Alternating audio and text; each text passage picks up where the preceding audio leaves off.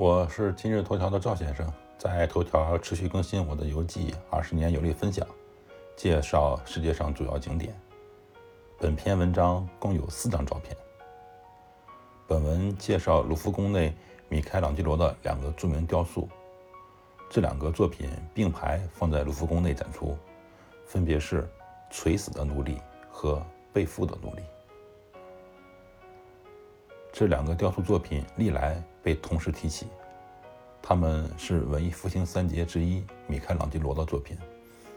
知识点一：米开朗基罗、拉斐尔、达芬奇是欧洲文艺复兴时期的三杰。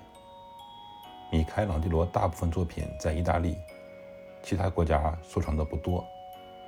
被缚的奴隶和垂死的奴隶是米开朗基罗为罗马教皇尤利乌斯二世。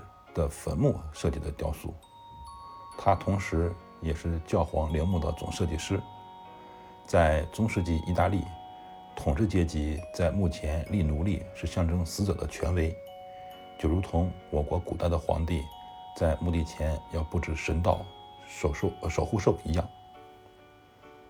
被缚的奴隶，又名反抗的奴隶，全身肌肉紧绷，表现出了对自由的渴望。和对命运的抗争。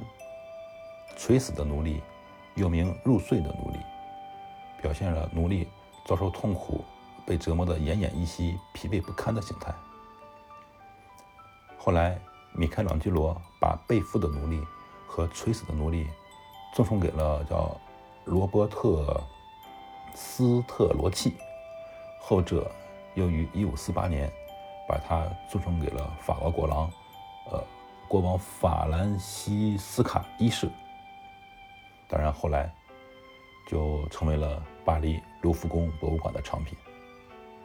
米开朗基罗为教皇的陵墓创作了另外一个作品，就是著名的作品《摩西》。当然，他最著名的雕塑就是大卫和斯西斯廷教堂天顶的壁画《创世纪》。我曾经在以前的游记中介绍了大卫。感兴趣的朋友可以点击下面链接看一看。